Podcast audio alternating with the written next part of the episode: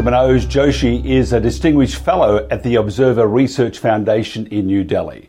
Dr. Joshi has been a journalist specialising on national and international politics and a commentator and columnist on these issues. First of all, uh, great to see you once again, Doctor. Great to see you, Mike. Look, you're an active writer and analyst.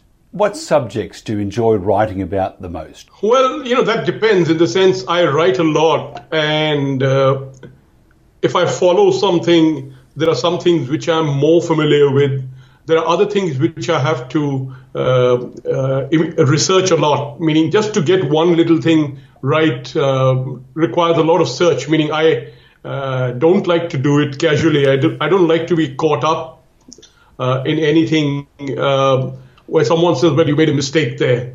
Uh, so, um, and in the era of the internet, a lot of that is possible, meaning you can search, but you got to know what to search, and you got to, uh, what should I say, be persistent.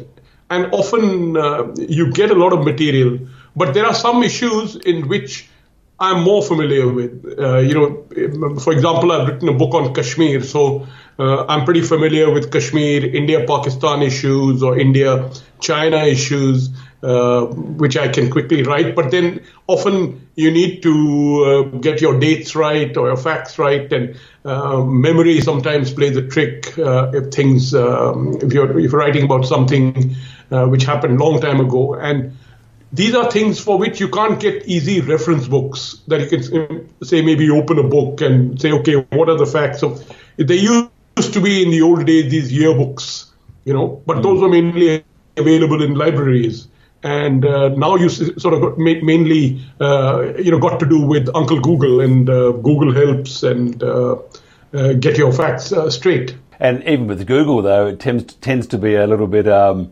it, it, its bias sometimes isn't hidden. So uh, what you may want to search for is not what you might get. Uh, I know there's a saying there somewhere, and uh, maybe we could put pen to paper and, and, claim the rights to that saying. But it's the, the, the, the information you get. How do you separate what you, the information that's black and white, how do you separate that from the emotion of what you feel? Well, I think, you know, uh, I come from kind of old school of journalists where facts are sacred mm-hmm. and uh, opinion is a matter of opinion. And uh, so I think you can't uh, and shouldn't uh, be wrong on fact. Uh, but then, of course, there are versions of a particular fact, and you've got to get it straight what exactly happened uh, it's not easy because um, uh, because uh, I, I work in uh, mainly in English, and uh, there are sometimes. Uh, but again, Google is helpful. you know, take an even complicated language like Chinese. Google used to be terrible about four or five years ago, but over time, that Google Translate has improved a lot, a great deal, and so you can use it effectively to even look at original Chinese sources you know, of a, particular event or uh, something that's happened.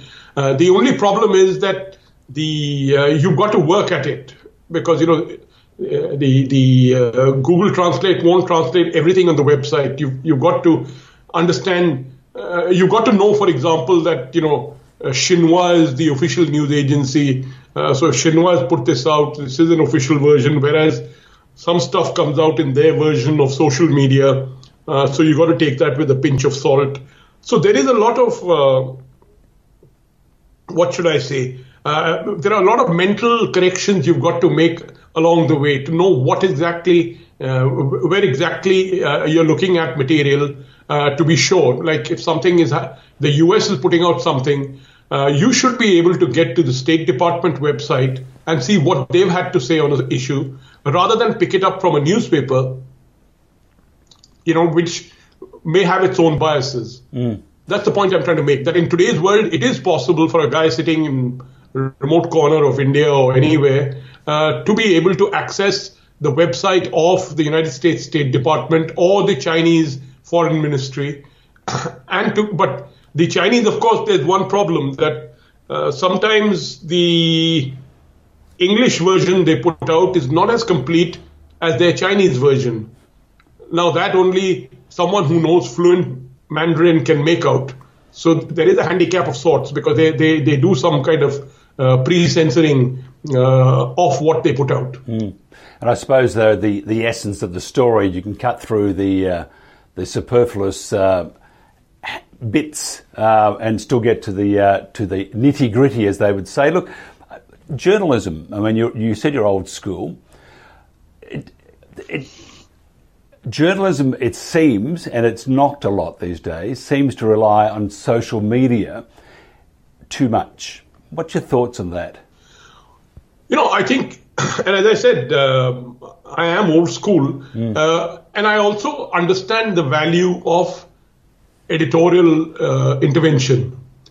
In the sense, uh, what I'm trying to say is that I am in the field, I send out a report. There's an editor who's usually a guy who himself has been a field reporter who looks at it and says, well, you know, we need to get this and this as well. So please get uh, get back to me on these two points. But what happens in social media is you just let it all out, meaning you just you just put it out, meaning mm. so everyone thinks he's an editor. So there is no editorial control, and the result is a lot of junk gets out, a lot of fake stuff gets out, sometimes inadvertently, but of course sometimes deliberately. Mm. Uh, the point I'm trying to make is that in the old uh, orthodox news system, someone is responsible. Meaning, if something gets out, uh, so it's the whole chain. It's the reporter, the editor, the uh, the, the and, and, you know the various editors who go up the line. Uh, they're all responsible, and even legally, uh, as they say in an Indian newspaper at the back, it's written that legally, so and so is responsible for the selection of news. Uh, a, a, little notice that comes out uh, behind every newspaper. But when you're talking of social media, no one seems to be responsible. You know, uh, everyone puts out um, uh, what they think is um, uh, a fact, mm. and even websites, you know, sometimes uh, uh, simply overlook this uh, this issue of responsibility when you put um, of what you put out. What's your thoughts on? Because there seems to be a, a you know, a lot of group think. I mean, you go. To, I mean, if, if you see a, um, a press conference, for example, uh, and I'll, I'll use uh, Donald Trump as an example. In that room, you have this group think, or you know, almost a, a group distaste or a group hate, and the narrative that then comes out of that news conference. There's a uh, a defensive mechanism from, for example, the uh, the government of the day and there's this aggressive think or approach from the journalist, and they have in their mind a particular outcome before the question is asked. What do you think about that? You, you think that's a, a thing that's slipped into um, into say journalism these days, and do you think it sort of waters down the uh, you know the, the true meaning of being a journalist? I think so. I think there is uh, there is an, uh, an element of groupthink. I think you know the uh, uh the the system, whether it's, it's the the uh, is more divided. People are more divided. They they have they have opinions and they allow the opinions to color the the, the, the facts of the day. And then of course uh, we shouldn't governments and people who are putting out news uh, they are not above trying to manipulate the the outcome of a particular uh, statement or, or or or putting out kind of stuff which is in itself biased. So cutting through all that, and that's I, th- I think is the difference between a good journalist and a bad journalist. That is that you know that this is happening, you know that there are biases, you know there is groupthink, you know that governments are trying to put a, put one across on you, and you also know that you have to, uh, over time, have a certain relationship. Let's say if, if I'm a White House correspondent, I've got to have a relationship with the White House as mm-hmm. well. So I can't burn it uh, easily because, in the sense, if I'm going to be working there, uh, I have to also be, to be sensitive of my longer term relationship. So it shouldn't be a case that I set everything on fire because you know I'm very uh, insistent that uh, it has to be my way or the highway. Uh, it can't be like that because often uh, the the news you get uh, uh, you know comes from relationships that you develop with officials. So you get some stuff um, off the record. someone calls you, you, you, you talk to the person. The person, you know, kind of trusts you. Hmm. And I think the trust should be given on one point, which should be clear that you're not going to undermine the integrity of your reporting. Mm. Meaning, you don't mind putting a point of view across, but it should not be at the cost cost of the integrity of your report. Mm. Your, your, report, uh, because eventually you you are working for the reader. Do you think we'll ever go back to just reporting, or do you think the emotion and the bias is is here to stay? you know, I think, uh, as they say, it's very difficult to get the toothpaste back into the tube. Mm. And uh, social media has done certain things. Uh, see, first of all, everyone's become an expert. Meaning, uh, in the old days, you had the newspaper, and uh, people who had a different point of view, they wrote a letter to the editor. Now, I'm not saying that that is somewhat elitist, you know, in the sense uh, some of the only a few people managed to get their point of view across. Today, yes, everyone has a point of view, point of view, but they don't understand the responsibility that comes with putting across that point of view. So you abuse someone, you you, you call someone names, you do uh, all sorts of stuff. Uh, uh, so mostly, I mean, people like me, we simply ignore it. Uh, but the the um, uh, there are other people who are looking on to that. I mean, that's why I've avoided uh, Twitter, for example. Uh, it's much too intense, uh, requires a lot, lot of effort um, on your part to follow it or to, to keep up with it.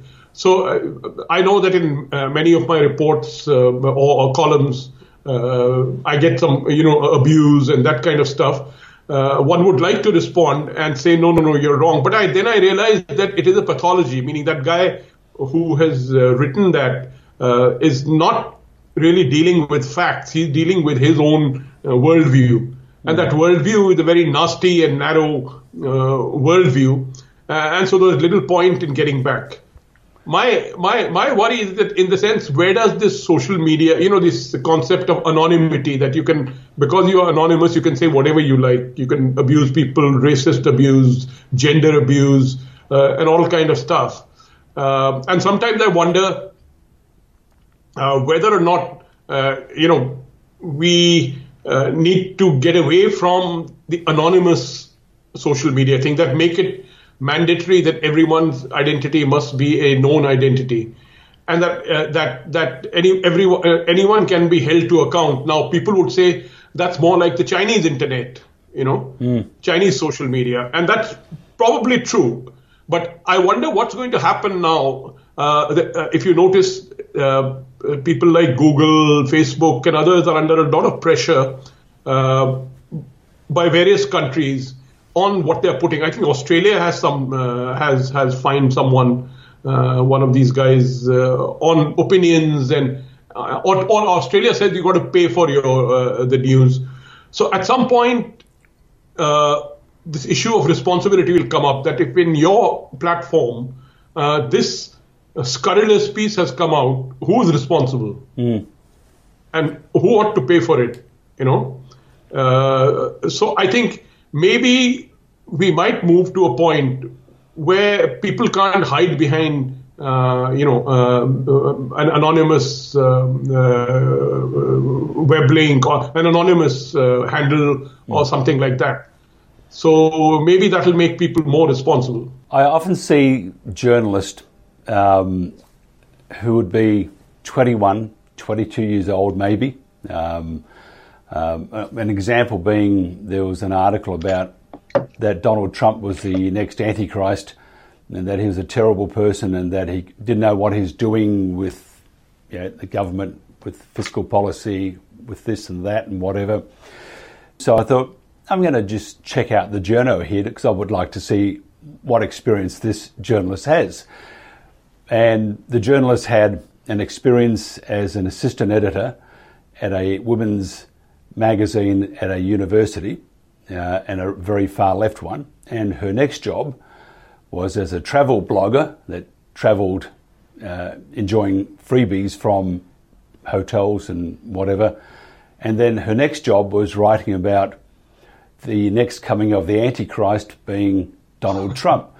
And I just thought, I was thinking, and I actually wanted to write, and I thought, no, I have to calm down here because it's not just the girl's fault for writing such absolute garbage. It's also mm-hmm. her boss's, her editor's fault for making her do yes. that. And obviously, yes. it was for clickbait. You know, the, the narrative for the last four years is that Donald Trump is the Antichrist and uh, or a Martian, mm. or combined both, or the Loch Ness monster has come out in Washington. But the the the the, the journalist, this 22 year old journalist, take aside that she has no experience, she doesn't know mm-hmm. what she's talking about. The experience in life, it's not there, and they yet they, they send these these young kids out to write stories about life, and they have no. Mm. It's like a someone on a music show who uh, have two minutes to sing a song about broken hearts and love and that sort of stuff, and they're 11 years old.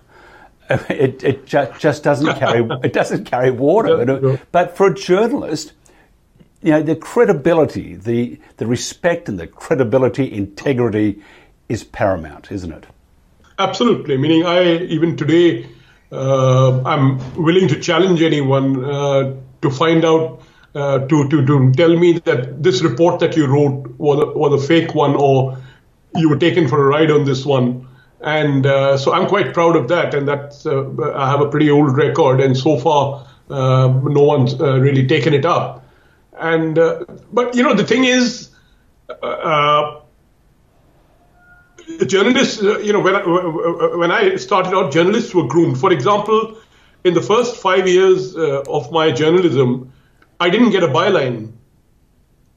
Mm. Meaning uh, the, uh, the, the, the our, our, newspaper was extremely conservative. It's a, a South Indian newspaper, and so people like me, a young reporter, wouldn't get a byline. So I wouldn't get used to the idea that of look, seeing my name in print and feeling, you know, getting uh, my head all swollen up, you know. uh, so, so you learned, the, so you reported because there was no byline. It didn't make a, you know, you, you, you, uh, your ego, you didn't get any ego kick as such. And so you learned straightforward reporting to start with. You see? Mm. And uh, uh, when you reached a certain senior rank, then you started getting bylines, you know. And, so, and so did, the, your, did your this, head swell though when you got those bylines? no, no, well, no. I think by that time you had you had uh, you were much more uh, level-headed. What, would, what should I say? Level-headed. Yes. You know, and uh, much more level-headed, and you didn't uh, uh, you didn't do irresponsible things. You had learned much more about the profession. Mm. Uh, as I said, you had learned about relationships. You had learned about the consequences of what you can do. Were you are you a masochist by heart, and that you decided to become a journalist to enjoy pain? Not really. I just simply drifted into it. You know, I uh, I liked writing. I wrote. I was a columnist. Uh, and frankly, when I was off, uh, I was working at a, as a research uh, specialist. I specialized on the U.S. Uh, I was working in uh, uh, this person I knew who was the editor of a newspaper and was also owned a family that owned that newspaper. Um, offered me a job, and he. I was in Hyderabad in southern India at that time, and he, I think, had envisaged a job for me in uh, Mumbai. But uh, I needed to come to Delhi because my wife had just taken up a job here. And uh, actually, I didn't even know what a journalist, uh, what a reporter did, what a uh, you know special correspondent did. Uh, and I took up the job. so, so I kind of, uh, I, I, wanted to come to Delhi because my wife had taken up a job here. Mm-hmm. Uh, so I said, sure. And uh, here I landed up and uh, was uh, kind of taught journalism quick time by my senior colleagues. Mm. But I, I, drifted into it, meaning, um, I, and as I told you, the paper didn't give you bylines, so no one, I, I, I could report all I cared. Whereas my other contemporaries did get bylines, mm. meaning the people who worked in other newspapers. but my newspaper was prestigious in the sense that uh, reports carried there were considered, uh, you know, kind of uh, kosher.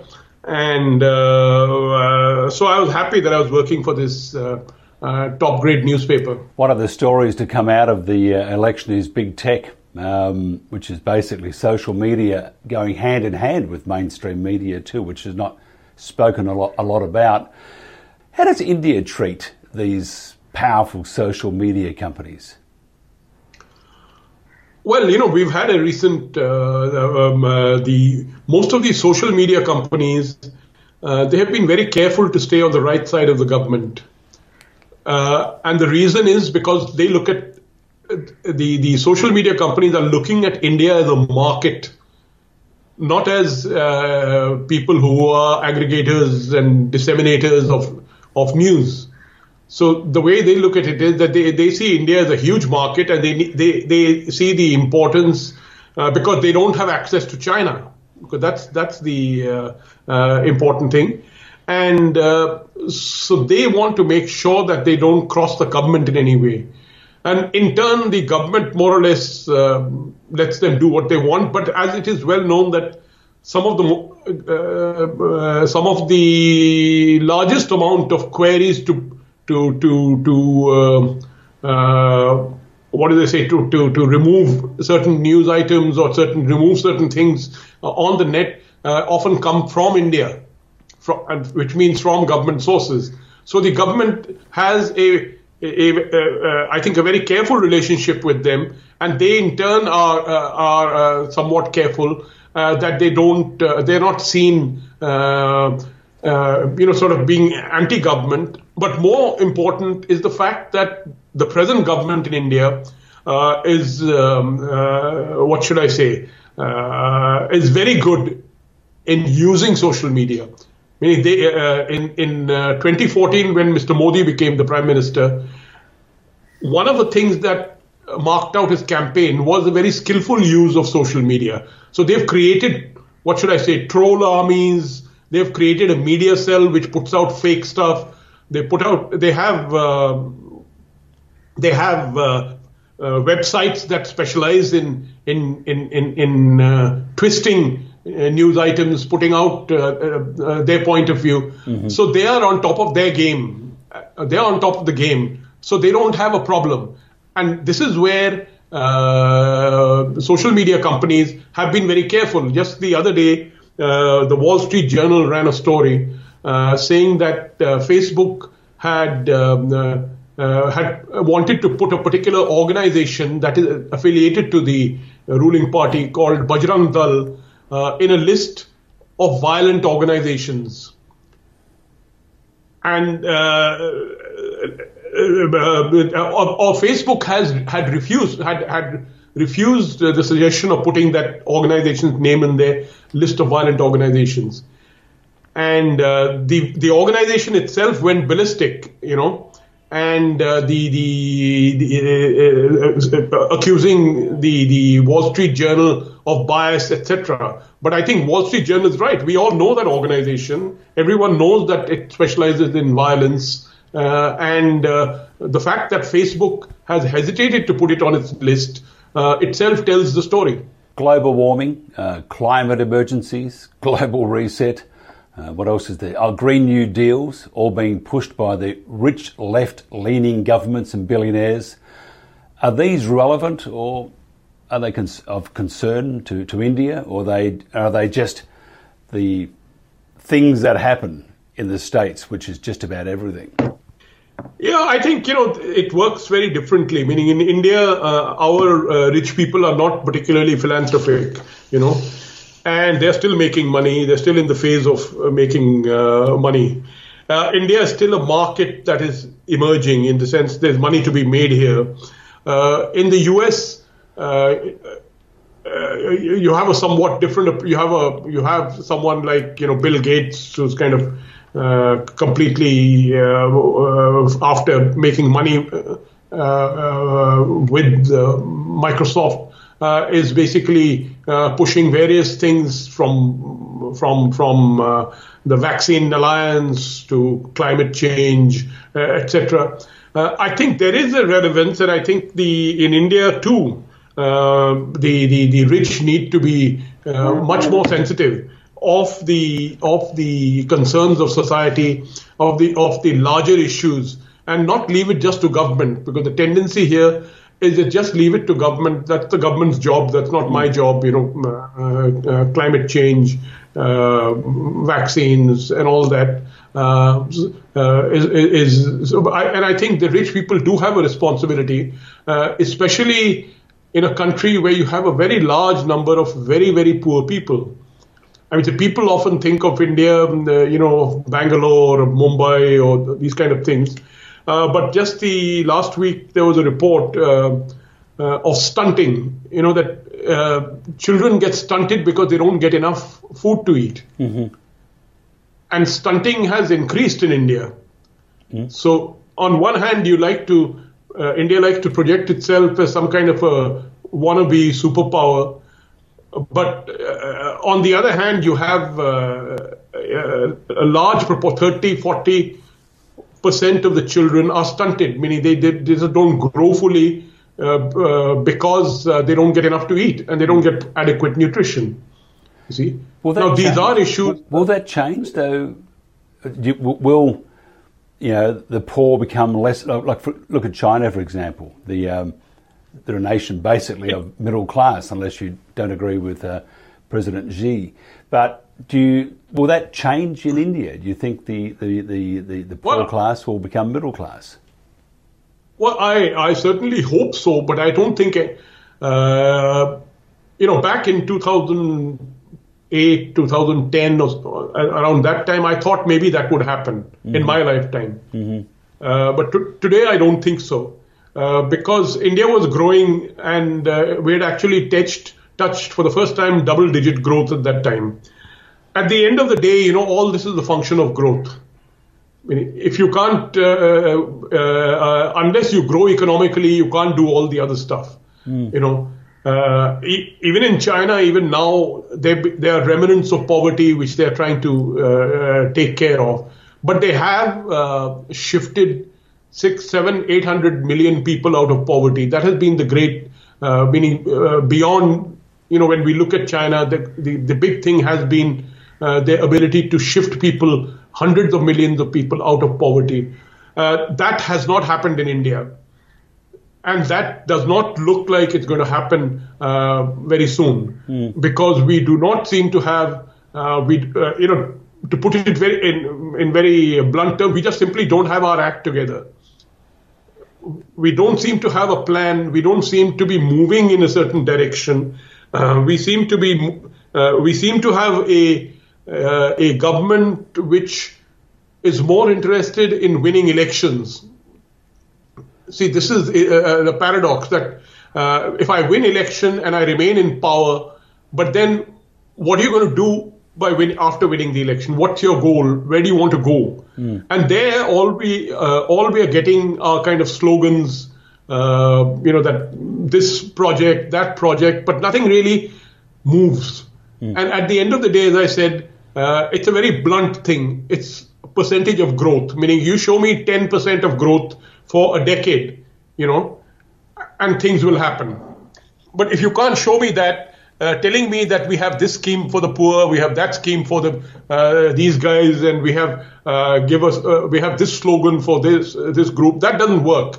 There is the very bottom line thing issue out here, which is simply economic growth, and mm. that somehow we're simply not growing fast enough uh, to be able to have that kind of effect uh, that China has had. If you um, if you want the country to be more productive, you've got to have more energy, and uh, unfortunately, the uh, energy these days still is uh, is not renewables; it's coal. Um, what's the um, what's your policy for renewables in India? So, which way does India go? Does it go uh, with renewables, which are hopeless, or does it go with coal, which is not hopeless? Well, actually, I must say that uh, we have not done too badly on uh, on the broad front that you're speaking of. In the sense, we do have a substantial uh, solar energy sector. uh, which is doing well. Uh, we, but at the same time, we depend on coal because unless you have that kind of hard energy, uh, you're not going to be um, getting into manufacturing. The problem is not power. This is a strange uh, uh, situation that we are in. Uh, India today um, has excess power. In, uh, if you look at the installed capacity and generation capacity uh, that we have, our problem is that people can't afford to buy that power. Mm. Or that power is uh, when I say people, I, am talking of the of the poor people out in the countryside uh, most villages are connected. So the, if you ask the government, they say, yes, we've linked up all the villages uh, with electricity. But the point is, having a little pole out there with a with an electric bulb uh, is not linking the village. Mm. What what we're really talking about is uh, the utilization of that power uh, for running a pump, maybe to run uh, a factory or, or whatever it is. Mm. So that part that part is not happening because you simply uh, uh, India has not been able to get its manufacturing revolution going mm. because unless and until India becomes a manufacturing country, it can't absorb the poor people from the uh, countryside. You know, the, uh, our agriculture, most of the holdings are fragmented. They're very small holdings. Mm-hmm. People can, can barely make enough to eat themselves from those holdings. And uh, so you need to move those people away, uh, f- but you have to give them an alternative. So you've got, to, and that's what's happened in all countries. Meaning, the, look at the U.S. Uh, today, kind of uh, officially, uh, rural people are one percent of the U.S. Mm. You know, though mm. agro agro industry is a big thing in the U.S., but uh, rural people are one percent. Mm. But that's because you created services and manufacturing uh, establishment where those people could get find work. Now, in India, that hasn't happened. So the result is 60% of India's working uh, population still lives in the villages, but they are uh, grossly underemployed or unemployed. You see? And the question is, what kind of equity can you give them? Can you give them good education? But if you give them education, then you must give find uh, have some where where they can be employed. Mm. See, so this whole thing is uh, comes together. Meaning you cre- have the manufacturing revolution. Um, uh, there must be investment there.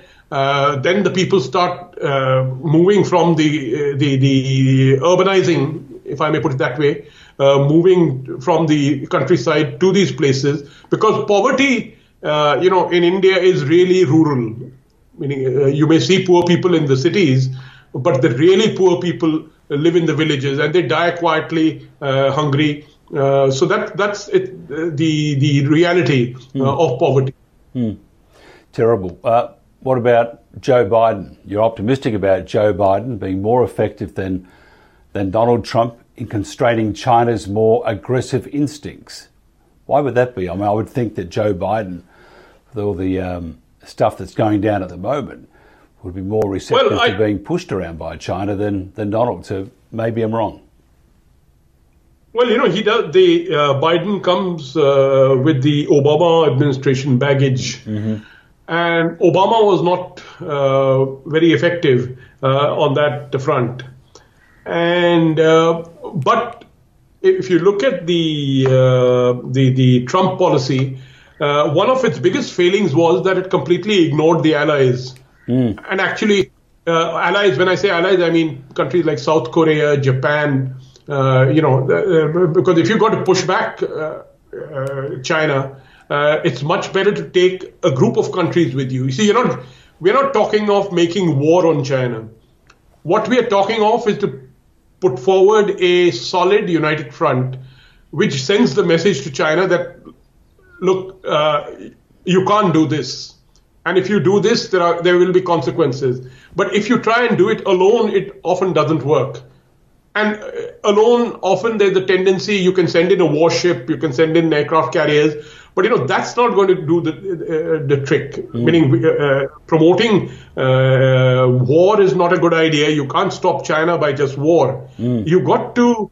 Uh, uh, it has to be a more sophisticated policy, but which unites and countries already agreed, meaning yes, the China uh, is misbehaving. What they need is leadership from the United States. You see, mm. what they need is leadership, effective policy.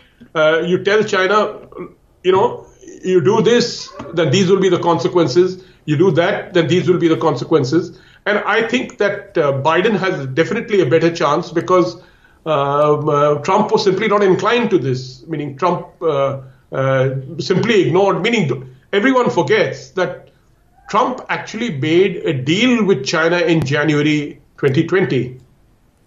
In January 2020, the US signed a phase one trade deal with China. And if that phase one trade deal had come through and if COVID wasn't there, US China trade would have grown by $200 billion, meaning it would have become even more uh, uh, intense relationship. So when people say that uh, Trump has been blocking China, I don't quite agree with it. Uh, he, uh, some of his officials, like Mike Pompeo and others, have been taking a, a tough line. But Trump himself has not been particularly interested in that. Trump's interest was really on the tariffs. Mm. And on the tariff side, uh, he has succeeded, but succeeded, but there are question marks in the sense that who's paid for those tariffs? Meaning, many people say it's the American public which has had to pay, mm. uh, you know, uh, higher prices uh, for certain things. So, so uh, I have a, a, question marks about Trump's policy because he was all he was ready to make a deal. He was all set for a deal, and he had made a deal. Mm. And uh, if COVID hadn't intervened, uh, we don't know what would have been uh, um, uh, the result of that. Whereas I think in the case of Biden, uh, I'm, I'm, hoping that he has uh, learned lessons, or the people around him have also learned lessons from their handling of China in the Obama period, and that they will be more effective, more persistent, and get the region together. Get get the whole region together, which means uh, ASEAN, most of ASEAN, because uh, some of ASEAN will not come with uh, the US, uh, but getting Philippines, Japan, uh, Vietnam, Australia, India, you know, all of them combined can put up a front, and which will send the required message to China because as I said, I don't see war as an option. Meaning, there's uh, the the the. Uh, I, I I I think it's it would be a bad idea to think in those terms. I think it'd be probably a, a disastrous idea to think in those terms. You, were you just your observation of the election? I mean, have you ever seen a more shambolic, a continuing saga? I mean, how could you run a federal or a national election? With every county responsible, but they're like little mini mini elections. So you're going yes. to have all the buyers from small towns and small areas and you know large cities that are the left and large cities that are the right, and they all had their input. And at the moment, we're seeing a uh, a whole whole system. Uh, it's just been decimated. Have you been? And probably I know the answer to this, but have you been disturbed about these occurrences? Uh, Mike, I told you that I began life as a US specialist, meaning. I did my PhD on the US and uh, studied the system. And uh, one thing that has always struck me is how antiquated that system is. Mm. You know, I'm saying the very fact that between election and inaugural, uh, it takes almost two months, more than mm. two months, mm. you know. Uh, and you're right about the election system, uh, the, the very complicated, and the electoral system. You know the that you have electors and then the electors elect the president. the whole system is actually uh, uh, now uh, you have two senators in in in, in uh, California and you have two senators in Wyoming and Wyoming only has 300,000 people or something like that and California had 30 million plus. So so the principal basis of democracy that I must get equal representation okay, that mm-hmm. uh, some guy living in Perth must be represented by as many people as someone living in Sydney. Mm. You see, but that's not happening in, in the United States. Uh, uh, United States democracy uh, is in desperate need for reform, structural mm. and organizational reform. You can't have a situation where uh, in the Senate you require super majorities to pass anything. Mm. you know, they, if you don't have 60 seats, you've had it. You know, but that's ridiculous. Meaning, uh, uh, of course, I come from a parliamentary democracy, uh, but at the same time, the U.S. system had its strengths. But I think now what is happening is that it is ossifying, and it's in dire need of uh, reform. The U.S. itself uh, uh, you can't have a situation where you're spending 750 billion dollars on defense, and your infrastructure is coming apart. Uh, your uh, people are living in the streets. I mean, this is supposed to be the richest country in the world. Mm. 20, 30 million people don't have medical insurance because they can't afford it. Mm-hmm. So it's so it's not just the election which is shambolic. That whole society has become, you know, kind of the whole thing is coming apart. I don't know how uh, it's it's very rich, very powerful. Uh, it had it has huge strengths uh, within it, but you know they have to come up with something uh, which uh, will reform this two two century old uh, system. Mm. they're very proud of it, but the point is that I think increasingly they've got to understand that it is it, it, it's creating a problem that you can't have the kind of situation that they are in a large number of poor people, people living in streets, um, which is unconscionable for a society uh, which is so rich and so uh, so powerful. Um, uh, as I said, that where you have 30 million people, no no medical insurance, mm. the kind of medical costs that come with in the U.S. are ruinous. People have to sell their property uh, to get treatment. Mm. Uh, now, India also uh, India doesn't have India also has a similar kind of a system, but Uh, we also have cheaper medicine, cheaper uh, doctors, uh, etc. Mm. but the po- point I'm trying to make is that this is a system in dire need of reform. But the point is that that reform usually only comes after a deep crisis now, this, what we have seen today, is a crisis. But the point is, it doesn't show any signs that there is a common understanding of that crisis.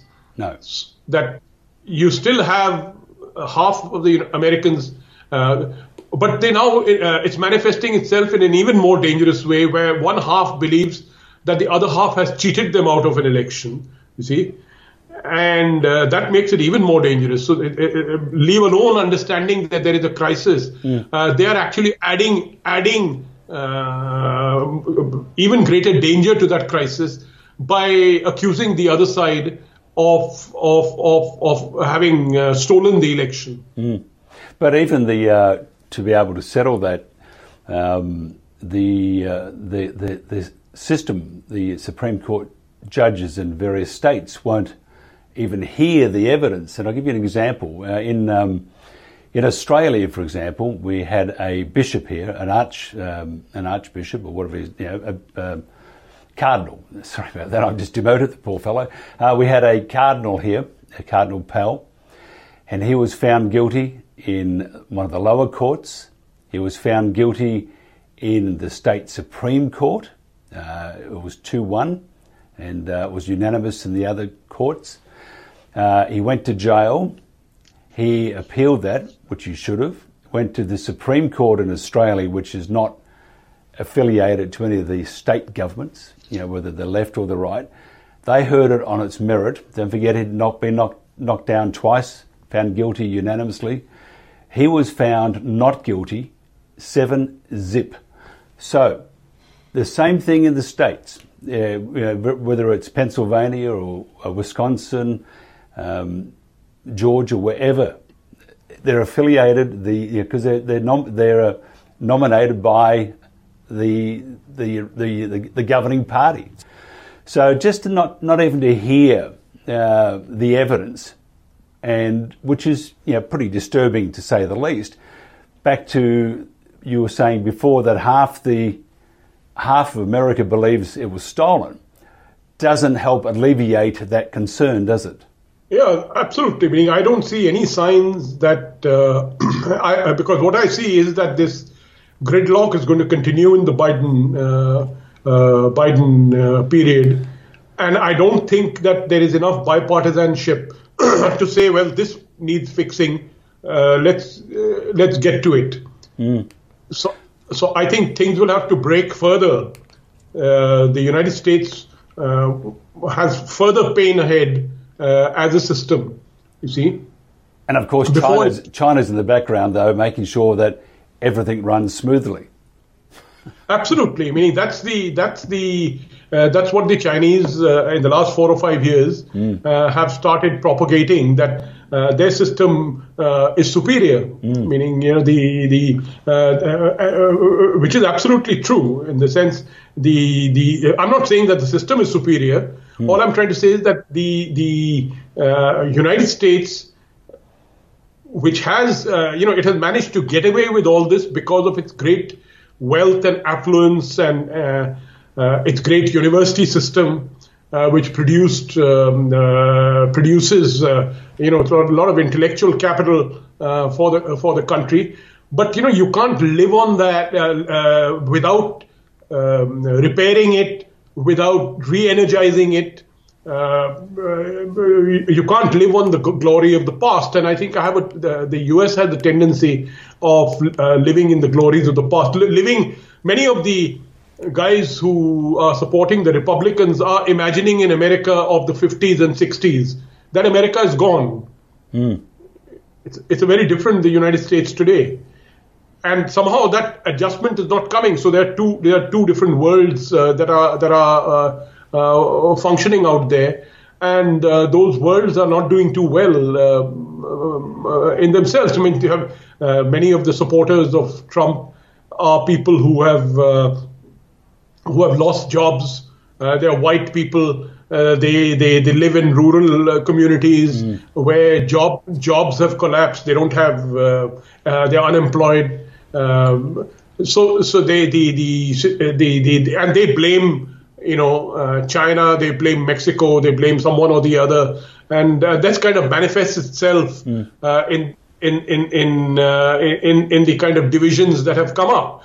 Uh, so the point I'm trying to make is that I don't see signs that of a society which is which understands that it has uh, these deep fissures and that they need to do something about it because I still see that both sides are bashing on regardless, and um, uh, I don't know what the end product will be because all of us, for all of us, the United States is very important uh, uh, as a as a world leader, and uh, if it abdicates that role, uh, everyone gets into trouble.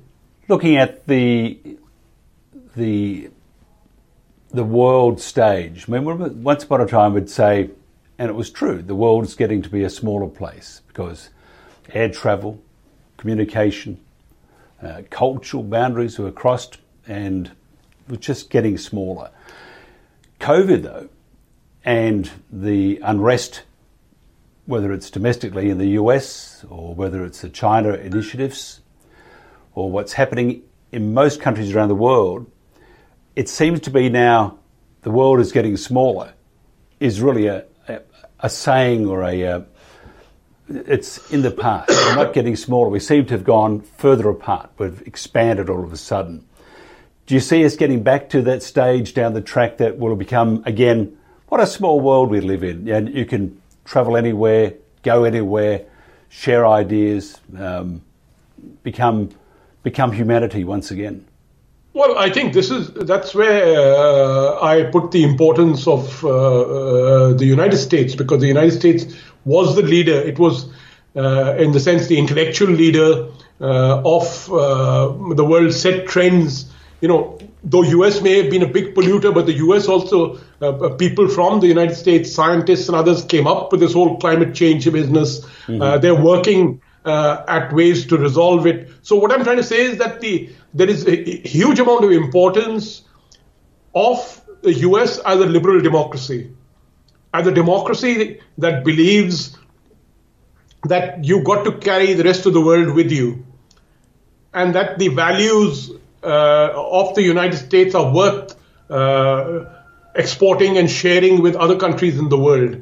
Now, you can't have a situation where you say, well, I don't care what the other guy, is, you know, uh, like Trump used to, he got along very well with all the dictators, you know, Kim Jong Un, uh, Putin, uh, even with Xi Jinping, he got along uh, pretty well. uh, but he ignored the democratic world. You know, mm. ignored people in Europe, uh, European leaders. Um, he um, uh, uh, he was friendly enough uh, with with the Indian leaders, but the Japanese and others they've all been shaken by the Trump um, experience because they all depended on the U.S. to provide that global leadership. Mm. So I think that that the United States sets the tone, as it were, and but the tone that is emerging right now, this whole divisiveness that we, we, we confront, so we don't know. What is it? Is it America first? Should it be America first? Or should it be America, the leader, the hegemon, the global hegemon, uh, which is going to uh, take, uh, which is going to set the agenda, uh, set a positive agenda, uh, and take everyone along with them? Or is the United States going to say, "The hell with you! Uh, I got to move. You know,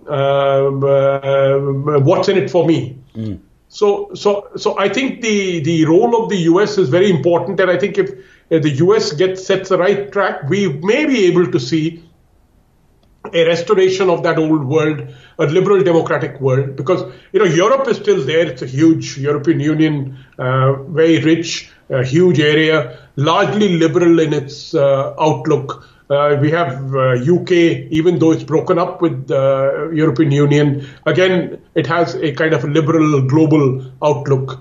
It's the United States which needs to rediscover, uh, rediscover its mojo, as it were. Mm. You know, to, to, to, to see more, to see beyond uh, just America first. Mm you know, it, it, the fact that America is first, I, no one doubts that America is going to remain the the the, the number one power uh, for a long time to come. Uh, you look at it from you look at it from any way, and uh, so no one doubts that. But the point is that we're all looking for the United States to s- set an agenda, you know, in which I can say, well, yes, uh, I agree with it, and I'll move with this with that agenda. And I think it's easier for us to do that. Mm. You know, I'm I'm talking as an Indian. Uh, I live here uh, in India, uh, but the only f- foreign country where I actually have blood relatives is the United States. Mm. You know, so so uh, I naturally tend to look at that country differently from then uh, the way I look at other foreign countries. You know, mm. so I have a cousin here and another cousin there, an aunt there um, they're Americans, and uh, so so there is a there is there is a different uh, different way in which many of us look at the United States and have expectations of the United States, and uh, all of us are hoping that somehow this uh, that Biden uh, will be able to tap back into that that that uh, you know kind of stream uh, which was represented in many ways, uh, for example, by Obama. For all his weaknesses and everything, uh, Obama did, you know, manage to inspire uh, the world. The Paris Climate Change Agreement was an Obama thing, you know, a stamp of his administration. So that's the kind of leadership we are expecting.